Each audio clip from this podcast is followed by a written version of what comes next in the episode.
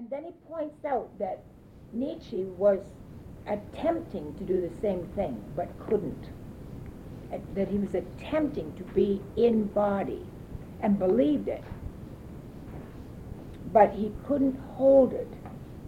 He trusts to the reaction of the healthy body. The healthy body is the healthy life, and the healthy life is the life of the soul of man as much as his body because soul and body are not two things, they are one.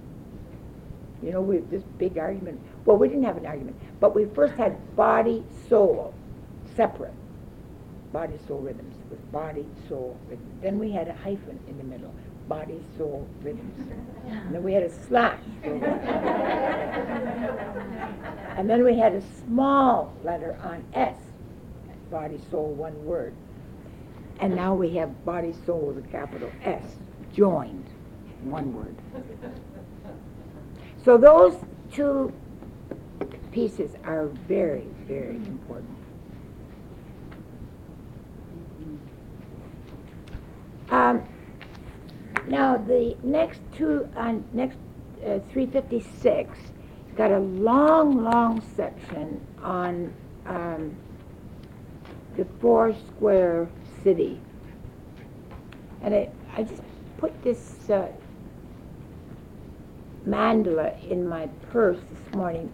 I, you probably can't see it, but we'll pass the card around.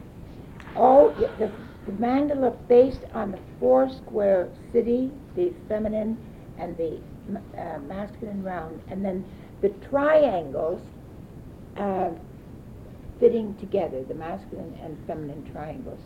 This is one supposed to be one of the great, greatest of these. So just pass it around. Just just take time to look at that, um, because it's the putting together of the three and the four, and the, you know, you've all heard of the four square city in Book of Revelation, and that's that feminine four